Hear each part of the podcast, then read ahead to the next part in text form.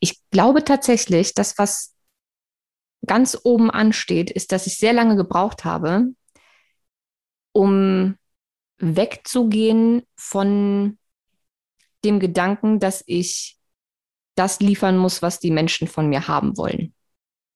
Also dieses ganz klassische, frag deinen Kunden, was er haben möchte und dann oder was sein Problem ist, find die Lösung dafür und dann verkauf sie ihm. Ich habe sehr, sehr, sehr lange gebraucht ähm, und deswegen auch äh, viel länger Generation Pille gemacht, als ich es eigentlich wollte, weil die Nachfrage so groß war. Und ich die ganze Zeit dachte, naja, ich weiß das ja alles. Ich kann also helfen. Dann ist es ja nicht in Ordnung, das nicht zu machen. So. Ne? Wenn du es kannst, musst du helfen. Das war so mein, mein Mindset. Und eben auch, dass wenn ich selbstständig bin und ich eben finanziell davon abhängig bin, dass meine Personenmarke sozusagen Geld verdient, dann muss ich mich ja danach richten, was meine Followerschaft, was meine Leser, was meine Hörer äh, und so weiter und so fort haben wollen. Und nicht das, was mich interessiert.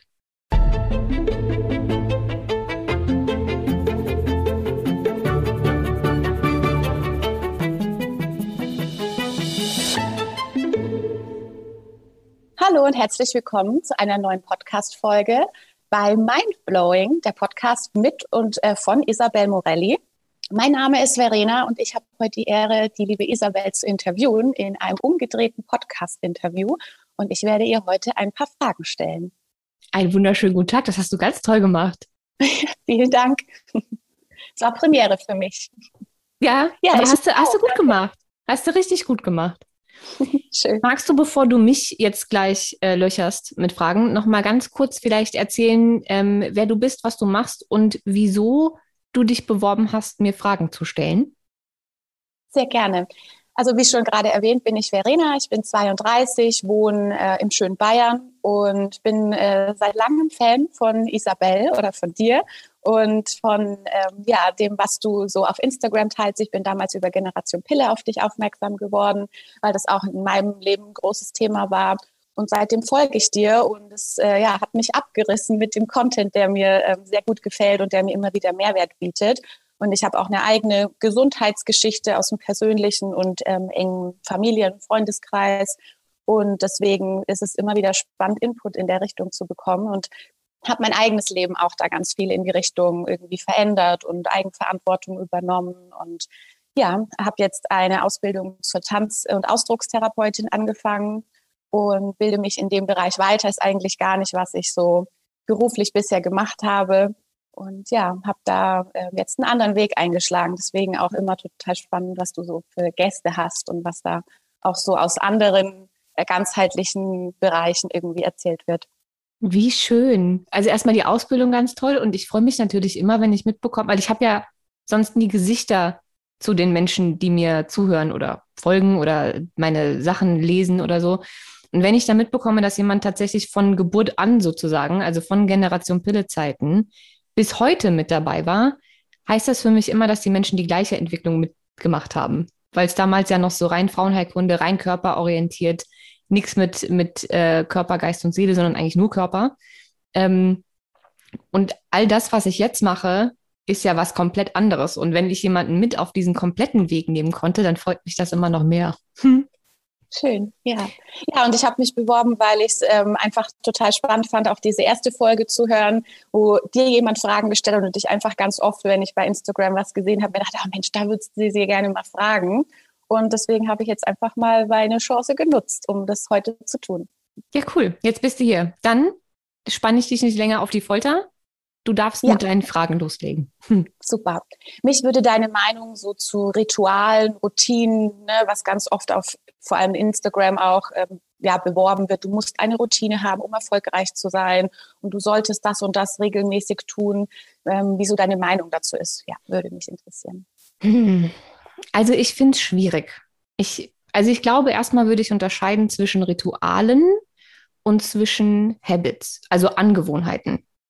Ich glaube, dass die richtigen Angewohnheiten die Qualität deines Lebens bestimmen. Ob das sehr gesunde, ähm, nurturing, also gesunde, heilende, hilfreiche ähm, Angewohnheiten sind, die sehr ähm, selbstliebend sind. Und ich meine jetzt nicht dieses ganze Klischee Selbstliebe, sondern einfach, dass du dir damit was Gutes tust und dich voranbringst. Oder ob das Angewohnheiten sind, die ähm, eher negativ sich aus dich aus, äh, auf dich auswirken. Ob das jetzt ungesunde Sachen sind, ob das jetzt Rauchen, Trinken, das meine ich jetzt gar nicht, sondern mehr, ähm, womit beschäftigst du dich morgens schon? Wenn du weißt, dass dir ähm, Zeitung lesen oder Nachrichten gucken jetzt nicht sonderlich gute Laune beschert, warum machst du es dann morgens? Bringt dich das irgendwie weiter? Nö, so. Ähm, sich morgens Zeit zu nehmen für sich, wenn man die braucht, um in den Tag zu starten, um irgendwie produktiv und, und fit und gesund und gut gelaunt und fokussiert zu sein, ähm, bietet es sich an, das auch zu tun. Da jetzt eine Routine draus zu machen, und sich morgen schon einen Stundenplan zu machen und sich daran halten zu wollen und sich zu geißeln, wenn man nicht alles abgehakt hat aus seiner Morgen- und Abend- und keine Ahnung, Wochen-, Mittag-Routine, finde ich dann schon wieder problematisch, weil das ist dann schon wieder nicht mehr gut für, also man ist dann sehr kritisch mit sich selbst und meistens nicht ganz so gut zu sich selbst. Es gibt Menschen, die brauchen diese ganz krasse Struktur, um das irgendwie auf die Kette zu bekommen. Und es gibt aber auch Menschen, denen das einfach nicht gut tut. Und ich hatte das für mich ähm, alles durchprobiert. Ich hatte vorher sehr strenge Routinen äh, morgens schon und habe dann irgendwann festgestellt, dass mir diese Routinen gar nicht so viel bringen, sondern mehr die Zeit, die ich mir morgens für mich nehme. Und seitdem ist die einzige Routine, die ich habe, dass ich morgens, äh, und da, das lässt sich auch nicht wegdiskutieren, zwei Stunden Zeit für mich habe, bevor ich irgendwas mache. Ob ich in dieser Zeit jetzt meditiere, lese, einfach nur dusche, tanze, frühstücke, ähm, laut Backstreet Boys höre oder morgens schon eine Serie gucke, wenn mir danach ist, ist scheißegal. Aber ich habe morgens zwei Stunden für mich. Da jetzt für mich noch eine Routine reinzubasteln, macht mir immer Druck, mich genau an das, das zu halten. Schön. Weil man braucht ja. ja auch gar nicht jeden Tag das Gleiche. Mal ist mir morgens nach Meditieren und mal ist mir morgens nicht nach Meditieren. So, das ist immer das, was einem gerade gut tut. Ich glaube, dass das intuitiv besser funktioniert. Aber wenn man sich so einen ganzen Baukasten voll macht mit Dingen, die einem gut tun und die vielleicht auch gesundheitsförderlich sind, und dann kann man morgens gucken, als Routine sozusagen, was von diesen ganzen Dingen würde mir jetzt gut tun, dann ist das, glaube ich, Routine genug. Finde ich total schön, dass du den Druck da so rausnimmst, weil ich ganz oft das Gefühl habe, dass das so zelebriert wird und dass es nur darum, also dass man ja nur damit erfolgreich sein Ziel erreichen kann dass es ganz oft so propagiert wird. Wie stehst du denn zum Thema Sport im Hinblick auf Gesundheit? Ich glaube, wenn ich wirklich alle Podcast-Folgen so aufmerksam gehört habe, dass ich da sehr wenig oder gar nichts bisher so von deiner Seite zu ähm, erfahren habe. Deswegen würde mich das interessieren. Ich glaube, ich spreche da so wenig drüber, weil ich einfach kein Sportler bin. Ich habe früher sehr, sehr viel Sport gemacht, also auch Leistungssport, aber ich bin jetzt nicht so der Fitnessstudio-Gänger und wir machen jetzt alle Workouts und so. Äh, ich zähle auch keine Kalorien oder halte mich an irgendwelche Ernährungspläne. Ähm, deswegen ist das nicht so meins. Ich kenne mich äh, tatsächlich auch nicht wirklich damit aus, also im Sinne von, äh, wie baue ich jetzt Muskeln auf und wie gut ist Cardio-Training versus äh, Muskelaufbau und so weiter und so fort. Kein Plan davon und ich spreche einfach nicht über Dinge, mit denen ich mich nicht auskenne. Ähm, das, was ich aber sagen kann, ist, dass das ähm, nicht in jeder Ausführung für jeden gesund ist weil es natürlich immer darauf ankommt, wie fit ist dein Körper. Stress, äh, also Sport ist, wenn man das, also eigentlich immer, ist Sport erstmal Stress. Im Sinne von, es produziert erstmal Stresshormone. Wenn jetzt die Nebennieren super gesund sind und total fit und alles ist tippitoppi, dann ist das eine super Idee, Sport zu machen. Wenn du jetzt aber sowieso schon eher komplett überarbeitet bist, deine Nebennieren funktionieren nicht mehr so richtig und du machst dann noch drei Stunden Sport am Tag, dann ist das vielleicht ein bisschen viel. Generell halte ich aber Bewegung, ob das jetzt Spazierengehen ist ähm, oder ein bisschen Yoga oder morgens ein bisschen Stretchen oder was einem eben gut tut. Es kann auch einfach nur eine Stunde durch die Wohnung tanzen sein. Äh, aber Bewegung finde ich schon sehr wichtig, die irgendwie täglich zu integrieren. Das äh, schließt auch gleich meine nächste Frage irgendwie so mit ein. Ähm, du hast jetzt schon viel gesagt, ne, um so in den Körper zu kommen. Was ist denn so deine liebste Methode, um irgendwie ja, so dein Körpergefühl zu verbessern, wenn du irgendwie mal sagst, oh, ich muss mal mein Nervensystem regulieren oder mal irgendwie wieder bei mir ankommen? Mm, ich glaube, das sind zwei verschiedene Paar Schuhe. Wenn ich mein Nervensystem regulieren will, mache ich Neurodrills. Dafür mache ich ja jetzt schon äh, lang genug Neurotraining. Das ist so ähm, das, was ich sowieso so gut wie jeden Tag mache. Also eigentlich, ja, doch, jeden Tag. Ähm, wenn ich aber irgendwie das Gefühl habe, ich bin nicht mehr so ganz bei mir und ich möchte mich bewegen, dann ist es meistens Tanzen. Ich, also eigentlich tanze ich den ganzen Tag. Hier läuft auch den ganzen Tag Musik. Ähm, außer ich nehme gerade Podcasts auf. Aber ansonsten, ähm, ja, ich, ich ta eigentlich tanze ich den ganzen Tag. Das kann ich gut nachvollziehen. Das äh, gibt mir auch so. Sehr schön, ja.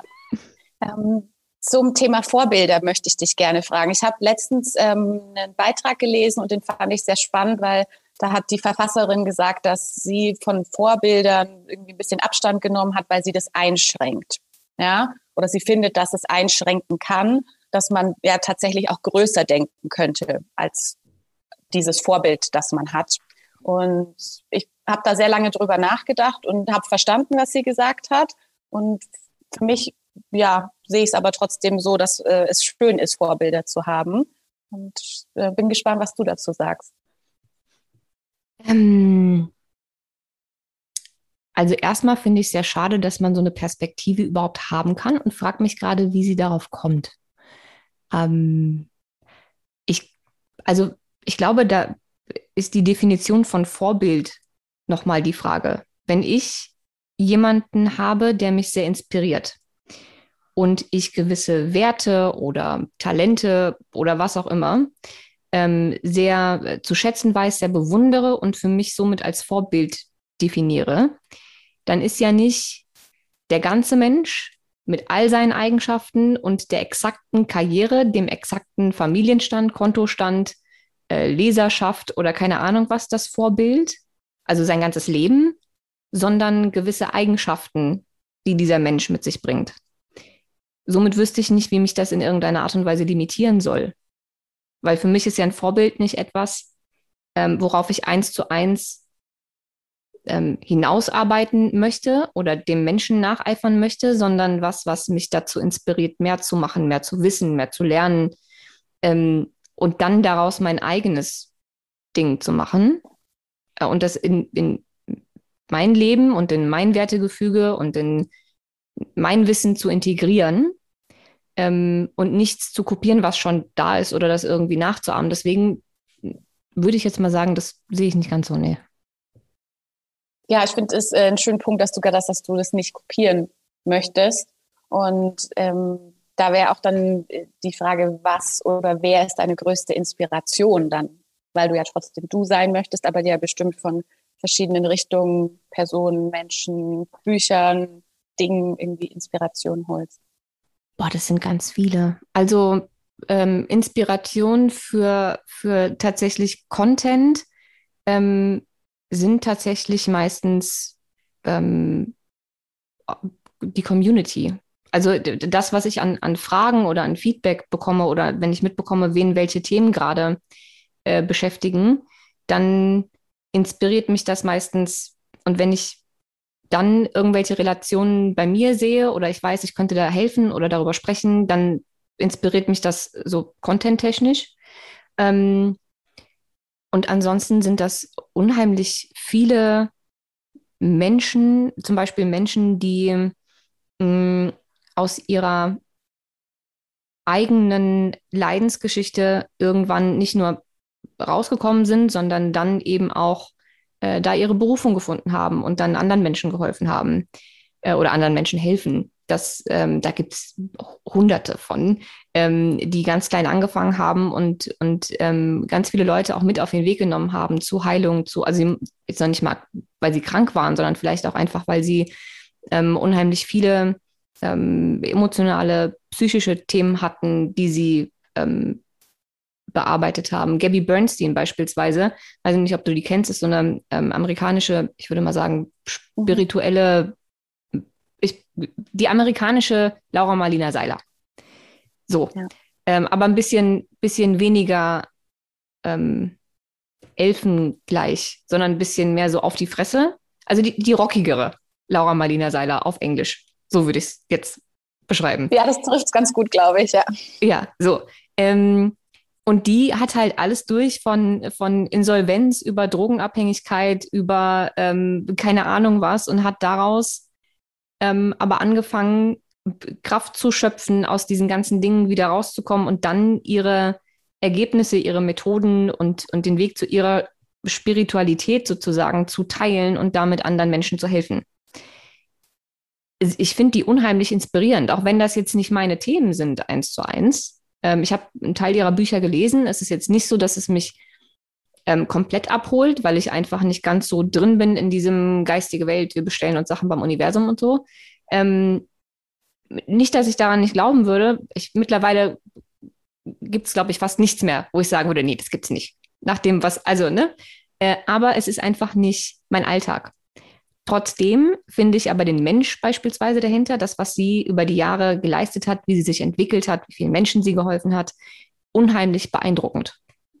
Das sind so Menschen, die, die mich inspirieren und ansonsten einfach alle, die ähm, einen Weg gefunden haben, Wissen zu teilen, das für die Menschheit wichtig ist. Ob das jetzt Leute sind wie Joe Dispenza oder Bruce Lipton oder ähm, Robert Betz, also äh, eigentlich alle, die hier im Podcast schon waren, an, an ähm, größeren ähm, Persönlichkeiten waren alles Leute, von denen ich alle Bücher durch habe und äh, die mich auf meinem Weg unheimlich viel inspiriert haben. Ja, du hast ja auch äh, ganz viele Wege, um deine ähm, Erkenntnisse und Learnings so zu teilen und bist ja seit längerem ja selbstständig. Was ähm, ist denn deiner Meinung nach so das größte Learning oder vielleicht auch ein Fail, den du teilen möchtest, den du so in deiner Selbstständigkeit erlebt hast? Hey, ähm, Oh, ich glaube, da gibt es so viele. Wo fange ich denn jetzt an? Also äh, der größte Fail, den ich letztens erst hatte, ähm, kontrolliert immer euren Steuerberater. Hm, okay. Ja. Ähm, ich habe jetzt äh, sehr schmerzhaft lernen dürfen, dass äh, es nicht reicht, einfach ein Steuerbüro zu haben, das deine ganzen äh, Dinge klärt, sondern dass es durchaus Sinn macht, das auch immer gegen zu checken und zu kontrollieren, ob das alles so stimmt, weil sonst gibt es üble Überraschungen, die dann auch wirklich keinen Spaß machen und äh, finanziell sehr gefährlich werden können. Das ist äh, auf jeden Fall äh, das, was ich dieses Jahr lernen durfte. Und ähm, ansonsten, glaube ich, war es, ähm, ich glaube tatsächlich, dass was ganz oben ansteht, ist, dass ich sehr lange gebraucht habe, um wegzugehen von dem Gedanken, dass ich das liefern muss, was die Menschen von mir haben wollen. Also dieses ganz klassische, frag deinen Kunden, was er haben möchte und dann oder was sein Problem ist, find die Lösung dafür und dann verkauf sie ihm. Ich habe sehr, sehr, sehr lange gebraucht ähm, und deswegen auch äh, viel länger Generation Pille gemacht, als ich es eigentlich wollte, weil die Nachfrage so groß war. Und ich die mhm. ganze Zeit dachte, naja, ich weiß das ja alles. Ich kann also helfen dann ist es ja nicht in Ordnung, das nicht zu machen. So. Mhm. Ne? Wenn du es kannst, musst du helfen. Das war so mein, mein Mindset. Und eben auch, dass wenn ich selbstständig bin und ich eben finanziell davon abhängig bin, dass meine Personenmarke sozusagen Geld verdient, dann muss ich mich ja danach richten, was meine Followerschaft, was meine Leser, was meine Hörer äh, und so weiter und so fort haben wollen. Und nicht das, was mich interessiert. So aus der Nummer rauszukommen äh, und zu verstehen, dass das so rum nicht funktioniert. Also das kann so rum funktionieren, aber es funktioniert nicht ähm, für einen selbst auf Dauer. Weil das macht, das zieht Energie ungeheuer und macht unglücklich einfach, wenn du nicht das machen kannst, was dich wirklich erfüllt. Und äh, ich glaube, gerade als Selbstständiger hat man da nochmal mehr Druck, weil mhm du nicht weißt, das, was du eigentlich machen willst, ist da für die Zielgruppe überhaupt da? Will das überhaupt jemand haben? Ähm, Gibt es jemanden, den das interessiert? Und als ich angefangen habe, damals bei Generation Pille, mal so ein bisschen in die Richtung zu gehen. Ich weiß noch, da hatte ich eine Podcast-Folge mit ähm, Frau Dr. Hufnagel zum Emotion Code. Mhm. Ich habe einen so großen Shitstorm danach bekommen, weil das oh, das wow. erste Mal war, dass wir nicht, dass wir, dass ich im Rahmen von Generation Pille, und ich hatte ja schon öfter erwähnt, da waren wir sehr, sehr, sehr körperorientiert. Da ging es ja nur um Hormone, Biochemie, Hormonsystem, Laborwerte, also alles sehr 100% Wissenschaft. Der Laborwert sagt das, dann musst du das und das Vitamin macht das und äh, so ist der Stoffwechsel so und so weiter und so fort. Und dann kam der Emotion Code, der ja sehr out of the box ist, würde ich mal sagen. Nicht, dass da keine Wissenschaft dahinter steckt, aber für die Menschen, für die Zielgruppe, die wir damals hatten, mit wahrscheinlich Ausnahmen wie dir, war das ein Humbug. Die haben sich gefragt, wie ich, so wissenschaftlich und gebildet, wie ich doch bin, mit all meinen Ausbildungen, solche Quacksalber in meinen Podcast einladen könnte, die am Menschen, am verzweifelten Menschen Geld aus der Tasche ziehen mit irgendeinem Hokuspokus, der nicht funktioniert. Wahnsinn. Ja, das sind alle mindblowing Hörer auf jeden Fall sehr froh, dass du den Weg dann trotzdem eingeschlagen hast. So, und wenn du sowas hörst, oder ich hatte Andreas Winter, der hat so ein Institut, wo er so, ich glaube, er nennt es Traumreisen, ich würde es jetzt Hypnosen nennen. Ähm, aber so ganz spezielle, die gehen unheimlich lang. Ich glaube, da ist ein Termin vier oder fünf Stunden oder so. Und während dieser Hypnose findet er sozusagen den seelischen ähm, Kernursprung deiner Erkrankung und löst das sozusagen. Und dann gehst du da gesund wieder aus. Also zumindest in der Theorie. Und äh, den hatte ich da und der hat eben erklärt, wie eben ähm, Gedanken und äh, Traumata und Emotionen und so weiter das ähm, Hormonsystem belasten können. Auch danach habe ich einen riesen Shitstorm gekriegt. Und wenn du dann dieses Feedback bekommst, also du zeigst das erste Mal so ein bisschen von dem, was, was dich interessiert und dann kriegst du voll einen auf die Fresse, dann das ist schon, das, also erstens tut es schon weh und zweitens überlegst du dir halt, mache ich das jetzt wirklich, wenn das niemand hören will. Und ja, glaube ich, ja. Das, Was hat ähm, dazu dann trotzdem zu tun? Der Schmerz war zu groß. Ich konnte, ich, ich, ich konnte nicht mehr. Mich hat dieser äh, Generation Pille Alltag einfach wahnsinnig gemacht. Es hat mich so viel Energie und Kraft gekostet, dass ich das körperlich gespürt habe. Ich konnte es einfach nicht mehr hören.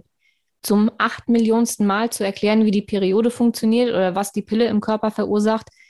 Wenn du es schon in Podcast-Folgen, auf Blogartikeln, in zwei Bücher, ich hatte es ja schon kommuniziert noch und nöcher.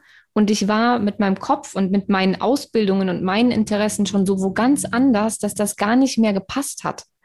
Und das aber trotzdem jeden Tag so weiterzumachen, obwohl du eigentlich merkst, du, du willst nicht, geht irgendwann an die Substanz. Und irgendwann habe ich gemerkt, dass das, das, das, ich kann so nicht weitermachen. Das macht mich krank und schlapp und müde und erschöpft und unglücklich vor allen Dingen. Ähm, ja, und dann kam der Cut. Bis zu Mindblowing hat es dann aber ja immer noch eineinhalb Jahre gedauert. gedauert. Bis ich mich dann, ich habe dann erst mal eineinhalb Jahre ganz viele Ausbildungen und keine Ahnung was gemacht, aber ähm, bis ich mich getraut habe, diesen Podcast tatsächlich zu launchen, das hat ja auch noch mal ein bisschen gedauert dann. Du hast vor kurzem auch ähm, was geschrieben zu seine eigenen Ratschläge selbst anzuwenden. Und was ist denn der beste Ratschlag, den du mal bekommen hast? Ähm,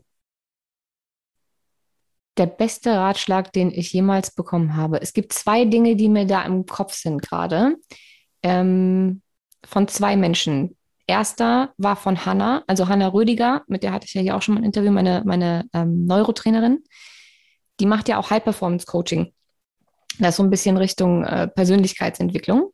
Geht zwölf Wochen, habe ich bei ihr damals gemacht. Und das, was da am meisten hängen geblieben ist und mir am meisten Druck genommen hat, war das, was ich vorhin schon gesagt habe.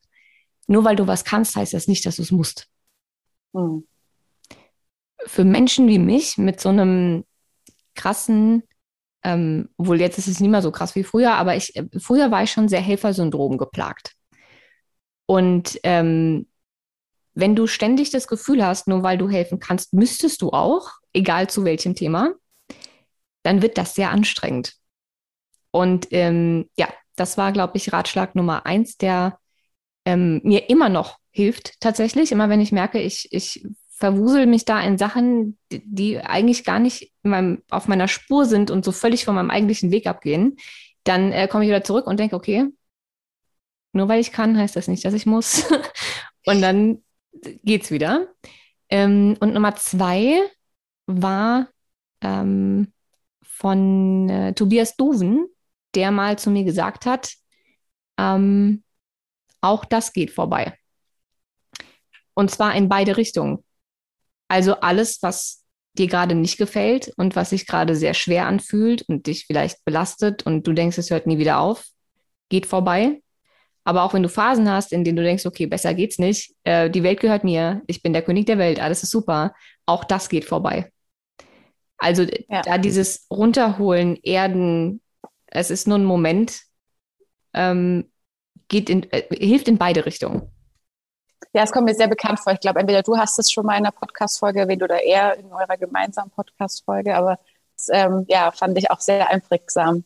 Mhm. Was ähm, würdest du dir denn wünschen, dass mehr Menschen davon wissen? Ähm, ich, ich glaube, ich, das Wichtigste ist, glaube ich, dass Menschen ähm, lernen, über den Tellerrand zu schauen. Also, so dass sie sich überhaupt öffnen können für neues Wissen.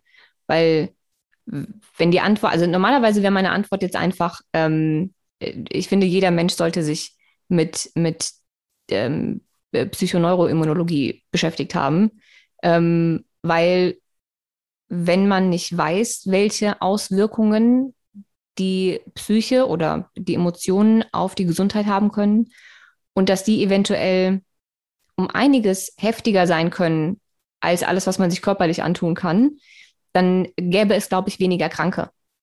So. Und vor allen Dingen könnten die Menschen zurück in die Eigenverantwortung kommen und selbst daran arbeiten, dass es ihnen besser geht. Dafür müssten sie sich der ganzen Thematik aber ja erstmal öffnen können. Weil das mal gehört zu haben und zu wissen, ist nicht das Gleiche, wie es verinnerlicht zu haben und wirklich sich darüber bewusst zu sein, was das bedeutet und sich für sowas öffnen zu können. Und ähm, ich, ich glaube, dass wir ähm, alle irgendwann mal an einem Punkt, und da zähle ich mich mit dazu, unheimlich äh, in unserer kleinen Box saßen und gedacht haben, es, es, alles, was wir kennen, ist wahr und funktioniert und alles andere nicht. Ob das jetzt angefangen hat bei mir damals mit Schulmedizin und ich mich dann so langsam aus der Box so einen Zentimeter weiter äh, rausgekriegt habe und dann eher so ein ganzheitlicher Schulmediziner. Ähm, war so ein bisschen wie, wie mal den Zeh ins Wasser halten und mal gucken. Und bei dem da dachte ich damals schon, der hat sie nicht mehr alle. Und ich meine, der war ja auch Schulmediziner. Der hat mir was von lebendigem und totem Wasser erzählt und ich habe gedacht, ja, jetzt bitte. Ich habe jetzt einen Wasserfilter in meiner Wohnung, damit ich strukturiertes, also lebendiges Wasser habe. An dieser Stelle liebe Grüße ähm, an Dr. Los, falls er das jemals hören sollte. Äh, der hat mir das damals erzählt. Ich dachte, der spinnt. Ja, mittlerweile weiß ich, dass er recht hatte.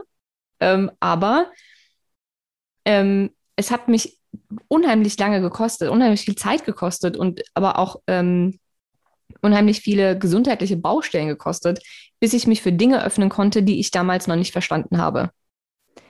Und alles, was in meinem Kopf keinen Sinn ergeben hat, war einfach nicht wahr. So oder wo es keine Studien zu gab. Wenn es nicht genug Studien zu irgendwas gab, dann hat das einfach nicht gestimmt. Und ähm, ich weiß, dass es unheimlich viele Menschen gibt, die jetzt exakt jetzt noch genauso sind, wie ich damals war. Ich kann das auch total verstehen. Aber es verkürzt den Weg sehr, wenn man sich einfach auch für andere Dinge öffnen kann und einfach mal probiert. Ich glaube, das ist viel wichtiger als das Wissen, ist, dass sich öffnen können für dieses neue Wissen. Ja, jetzt hast du ja gerade ganz eindrücklich beschrieben, wie du dich so verändert hast im Laufe der Zeit. Was würde denn dein 16-jähriges Ich über dein heutiges Ich sagen? Wenn du mit 16 schon die Version von heute hättest sehen können. Also ich glaube, mein, mein 16-jähriges Ich hätte sich über mein heutiges Ich kaputt gelacht. Weil ich war ja, ich, ich war ja damals ähm, sehr also so super cool unterwegs ähm, und war viel feiern und viel Party und äh, Nächte durchmachen und ähm, ich war, ich war schon sehr Gangster.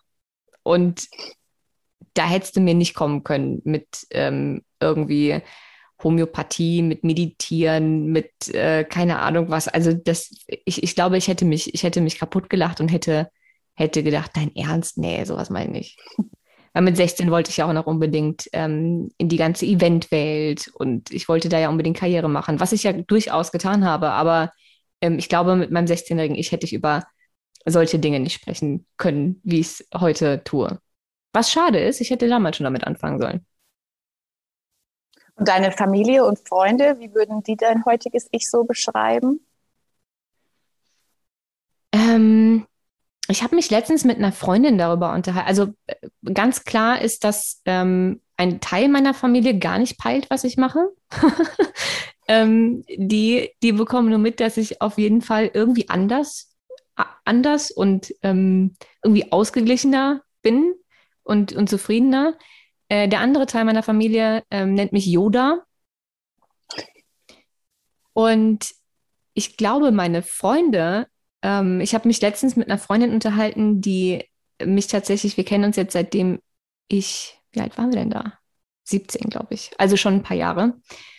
Und sie hat mir letztens gesagt, sie findet es unwahrscheinlich krass, was ich für eine Entwicklung durchgemacht habe, weil ich eben früher ähm, nicht nur sehr straight und hart und karrierefokussiert und sowas war, sondern eben auch nicht, nicht so richtig bei mir.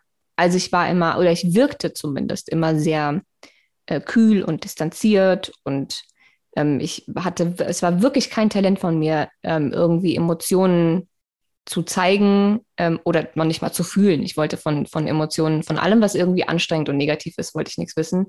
Ähm, und ich war sehr, sehr gut darin, das einfach zu unterdrücken bis zum geht nicht mehr und mich äh, abzulenken mit Arbeit oder Party oder keine Ahnung was. Ähm, und das ist jetzt natürlich alles komplett anders, was ähm, sie, sie hat, wie hat sie das denn gesagt?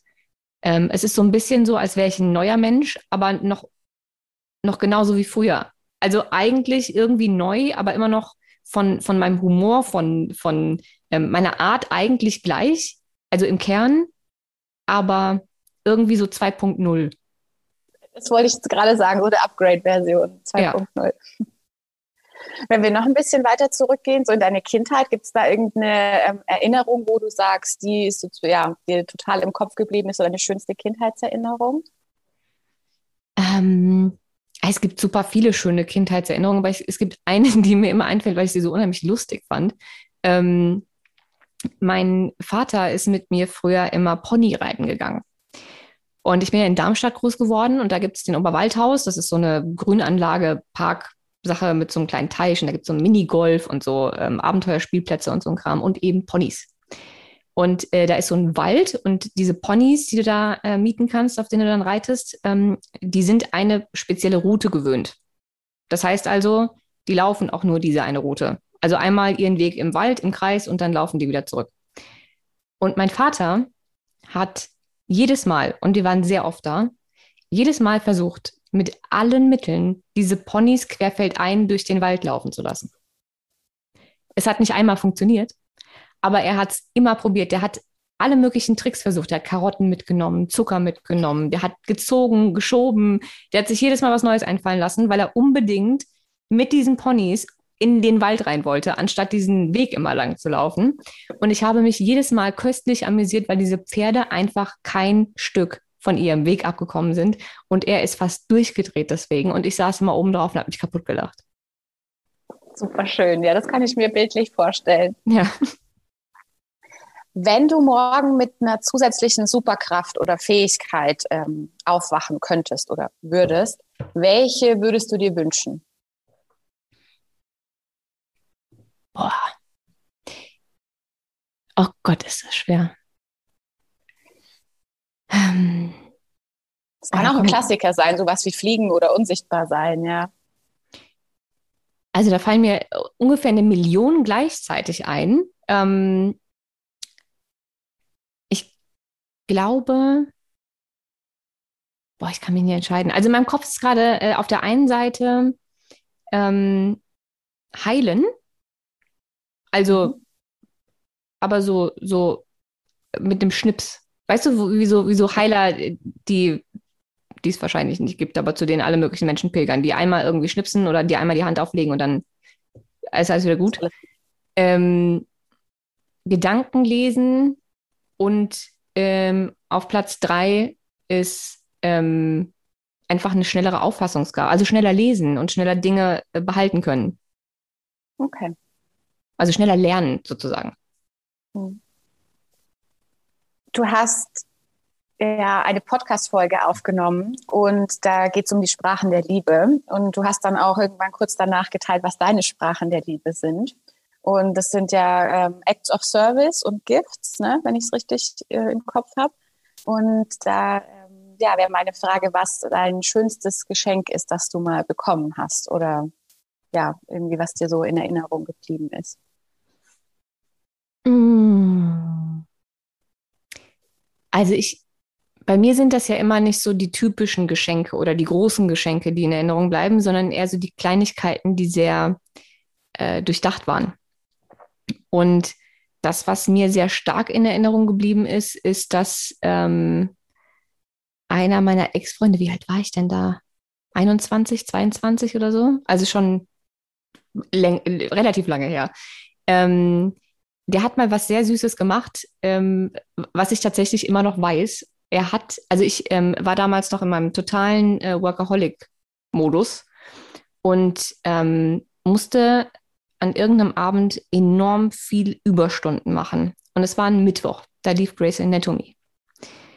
Vor zehn Jahren gab es noch kein Netflix oder Amazon Prime oder eine Mediathek, wo du es nachgucken kannst. Und es gab auch keine Wiederholung. Was bedeutet, wenn ich das um Viertel nach acht verpasst habe, konnte ich die Folge nicht mehr gucken. Und ich hatte bis zu diesem Zeitpunkt noch nicht eine Folge Grey's Anatomy verpasst. Und zwar seit Ausstrahlung der ersten Sendung. So. Und ich musste Überstunden machen. Ich war mega abgefuckt, dass ich diese Folge verpasse und hatte dem schon das Ohr voll geheult. Ähm, und wir hatten zusammen gewohnt. Ich kam dann also nach Hause irgendwann um, weiß ich nicht mehr, halb zwölf oder so. Ähm, total abgefuckt von dem Tag und dass ich diese Serie verpasst habe und komme heim und sehe auf dem Tisch ähm, eine, ähm, eine CD liegen mhm. mit der Aufschrift äh, Grey's Anatomy Staffel so und so, Folge so und so.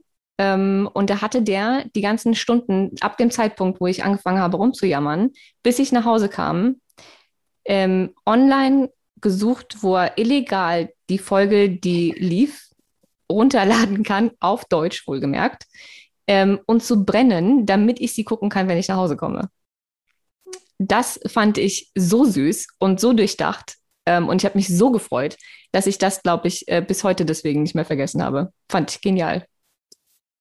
Super, super schön. Ja, kann ich gut nachvollziehen. Ist auch meine Sprache der Liebe. Deswegen äh, freue ich mich da gerade sehr mit dir. Und ist auch die perfekte Überleitung zu meiner nächsten Frage. Du hast erwähnt, dass du Lucifer geschaut hast. Das ist, glaube ich, schon ein bisschen länger her und dass das so deine All-Time-Favorite-Serie ist. Mhm. Ähm, hast du denn was Neues gefunden, was du gerne teilen möchtest, was dir gerade gut gefällt oder ja, was ähm, den Zuhörern auch gefallen könnte?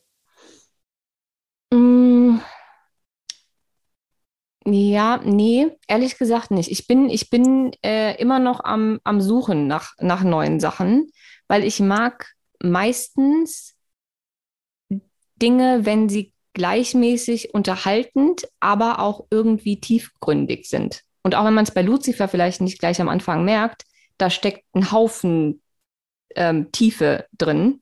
Ähm, zumindest wenn man es mit der Intention guckt, dann versteht man das auch. Dann ist das wirklich, dann gibt, also dann ist es einfach sehr krass.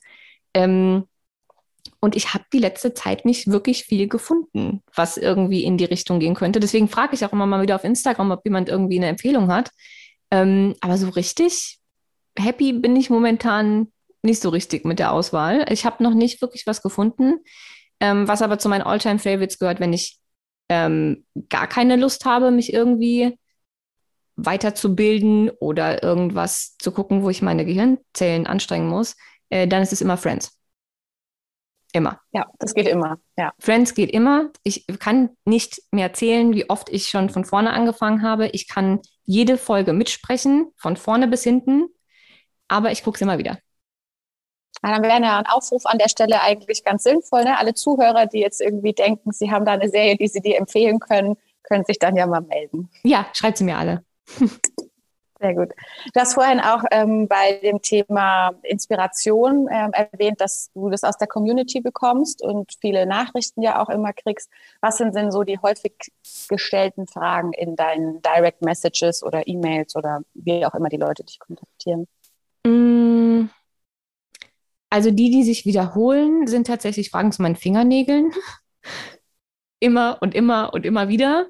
Ähm, ansonsten sind das tatsächlich mh, mm, ja so Sachen wie äh, welche Nahrungsergänzungsmittel ähm, oder Hersteller ich irgendwie empfehlen kann oder sowas wie ähm, welche ähm, Labore ich empfehlen kann. Also das sind immer so die, die sich wirklich eins zu eins gleichen und wiederholen. Ich bekomme oft die Frage gestellt, wie ich mich selbstständig gemacht habe oder wie man sich in meinem Bereich selbstständig machen kann. Ähm, womit ich überhaupt mein Geld verdiene. Ähm, und ansonsten der Rest ist eigentlich super individuell. Jetzt gestern beispielsweise habe ich unheimlich viele Nachrichten bekommen von Menschen, die ähm, ich hatte gestern, vorgestern, ich weiß es gar nicht mehr genau, äh, hatte ich mal über Ausbildungen ähm, gesprochen ähm, und wie das, was Menschen so gesellschaftlich ähm, für ein Problem haben mit ihrem Ansehen, wenn sie gewisse ähm, akademische äh, Wege nicht gegangen sind oder sowas.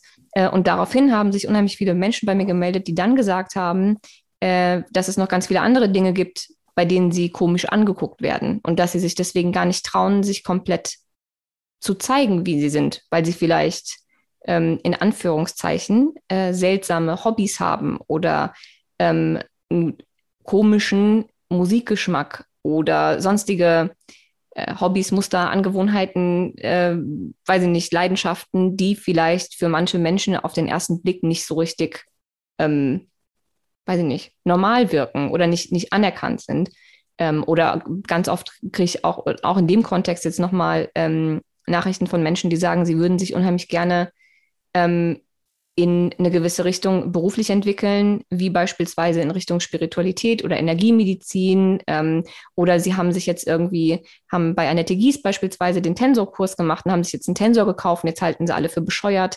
Ähm, so in die Richtung kriege ich auch immer ähm, relativ viel. Ich glaube, zu deiner Kleidung kommt auch viel, ne? Ja, ja, das ist, ja, das ist halt Instagram, ne? Ja, gibt es denn irgendein Kleidungsstück, was du besonders gerne gerade trägst? Also jetzt gar keine Marke oder so, aber irgendwas, wo du sagst, ach, das habe ich mir jetzt vor kurzem gekauft oder vielleicht auch schon länger und das ist so mein, mein Favorite? Ähm, tatsächlich, ähm, nee.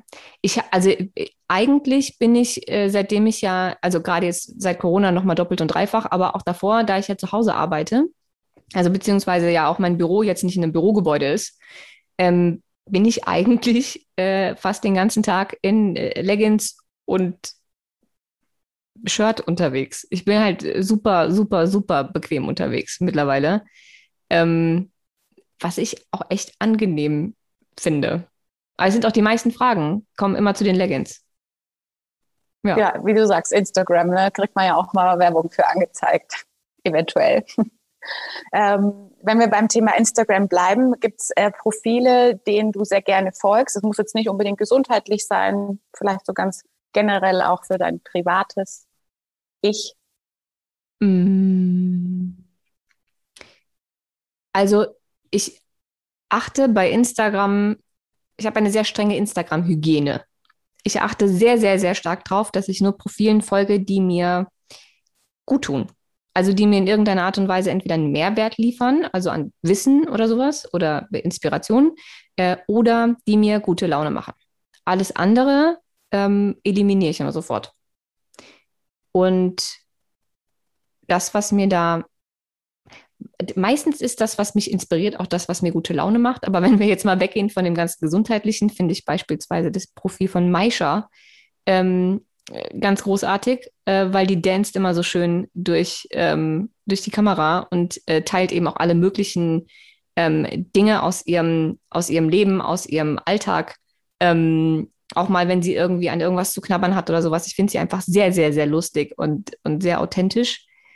Ähm, dann gibt es einige sehr wenige ähm, Fashion-Menschen, denen ich folge, unter anderem Kamushka, allerdings auch nicht wegen ähm, der Mode, weil jetzt auch so ihr Kleidungsstil nicht wirklich meinem entsprechen würde. Ähm, aber ich finde, sie teilt immer mal wieder ganz nette Insights aus ihrem ähm, Berufsleben, aus ihrer Selbstständigkeit, ähm, aus den Struggles, die sie so hat ähm, und finde, sie macht das ganz gut.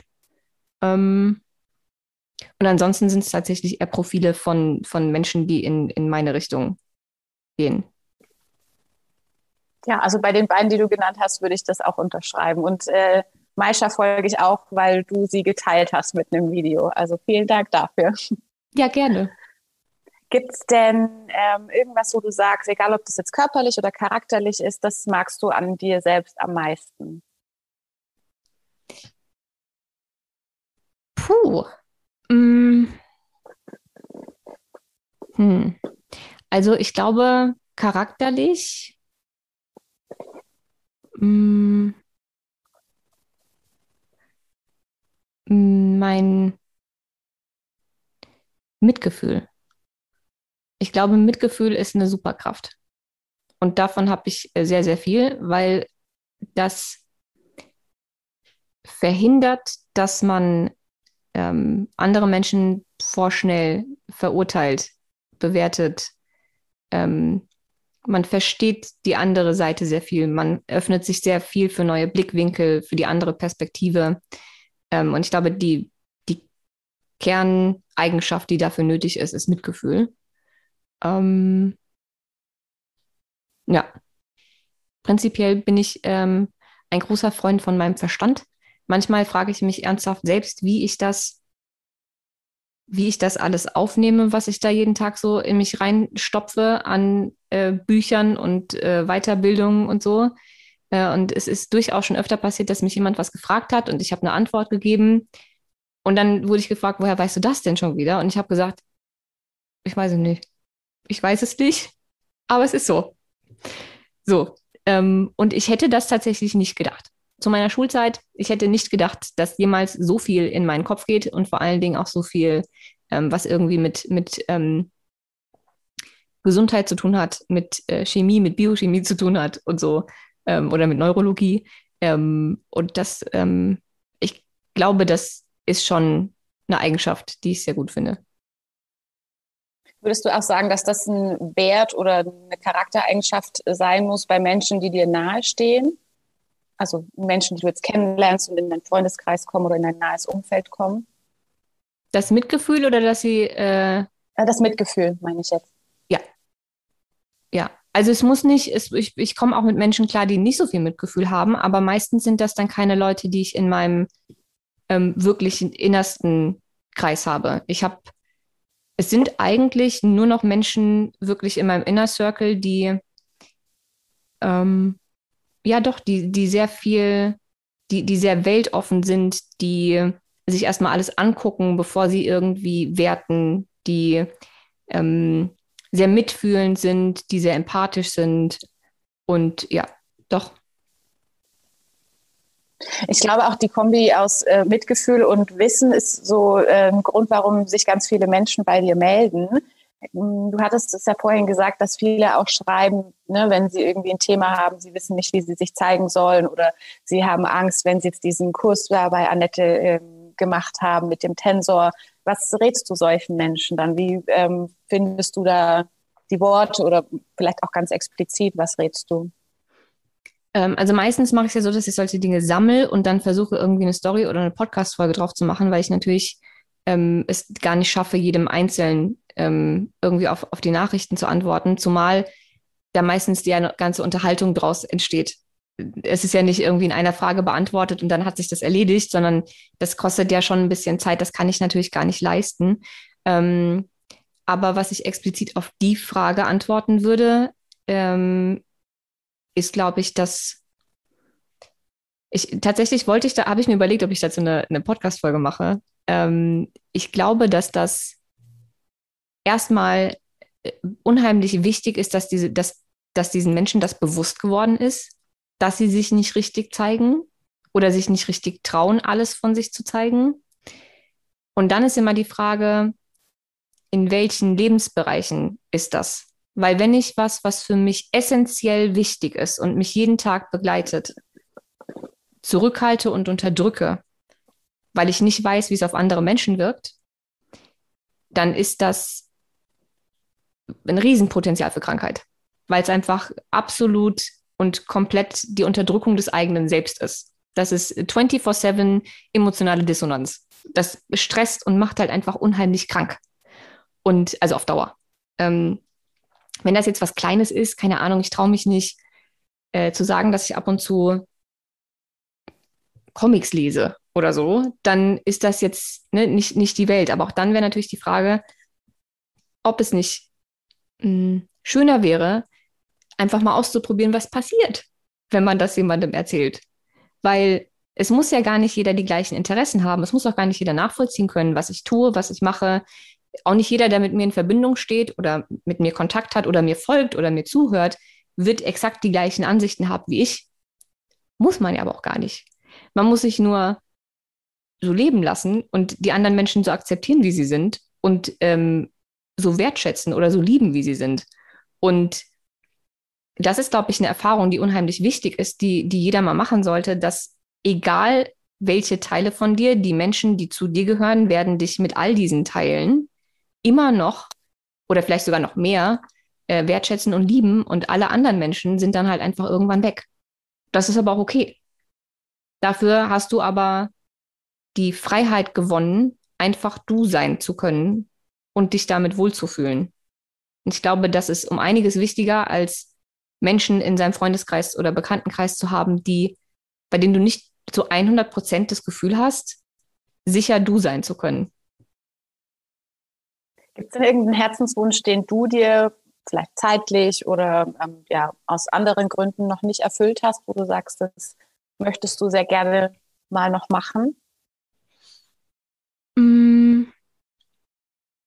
Oh, es gibt so viele Sachen, die ich gerne machen würde. Also erstmal gibt es eine ganze Liste von ähm, Fortbildung, also noch nicht mal Fortbildung, aber Seminaren, die ich irgendwann gerne machen würde. Ich würde zum Beispiel unheimlich gerne zu so einem äh, Retreat von äh, Dr. Joe Dispenza gehen irgendwann.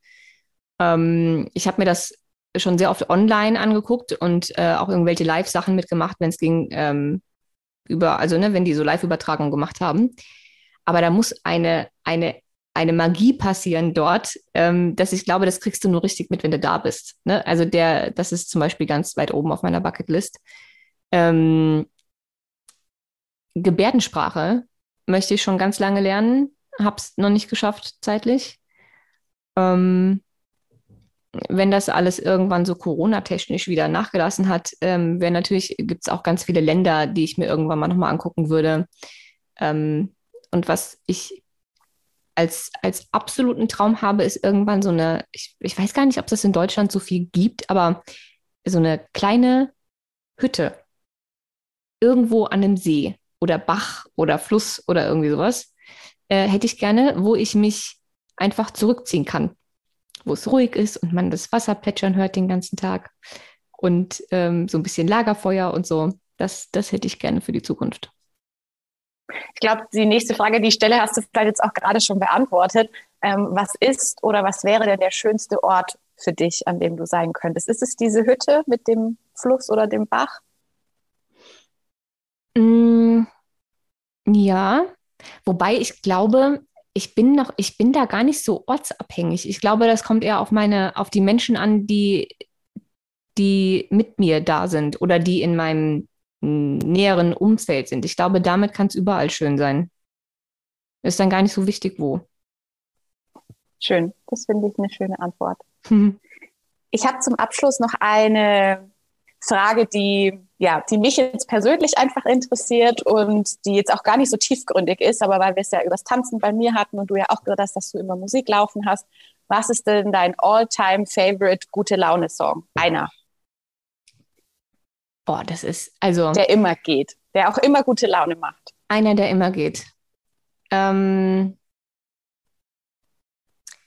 also ich habe eine Playlist, ich glaube, da sind gar nicht so viele Lieder drauf, vielleicht sechs oder sieben oder sowas, ähm, die sich Good Vibes nennt. Immer wenn ich extrem beschissene Laune habe, ähm, dann mache ich die an Und äh, da ist unter anderem drauf äh, Michael Jackson, The Way You Make Me Feel. Sehr schön, ja. Also es sind dann schon sehr, sehr klassisch, äh, nicht klassisch, aber äh, Oldies. Da sind äh, mehr so in Richtung, von der Zeit her, mehr so Michael Jackson. Okay. Ja, super. Dann bin ich mit meinen Fragen soweit durch. Ja, schön.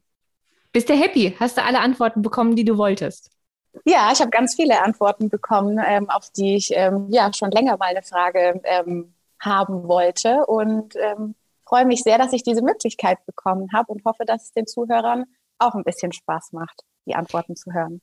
Gibt es denn eine Frage, die du gerne gestellt hättest, aber bei der du dich nicht getraut hast, sie zu stellen? Mhm.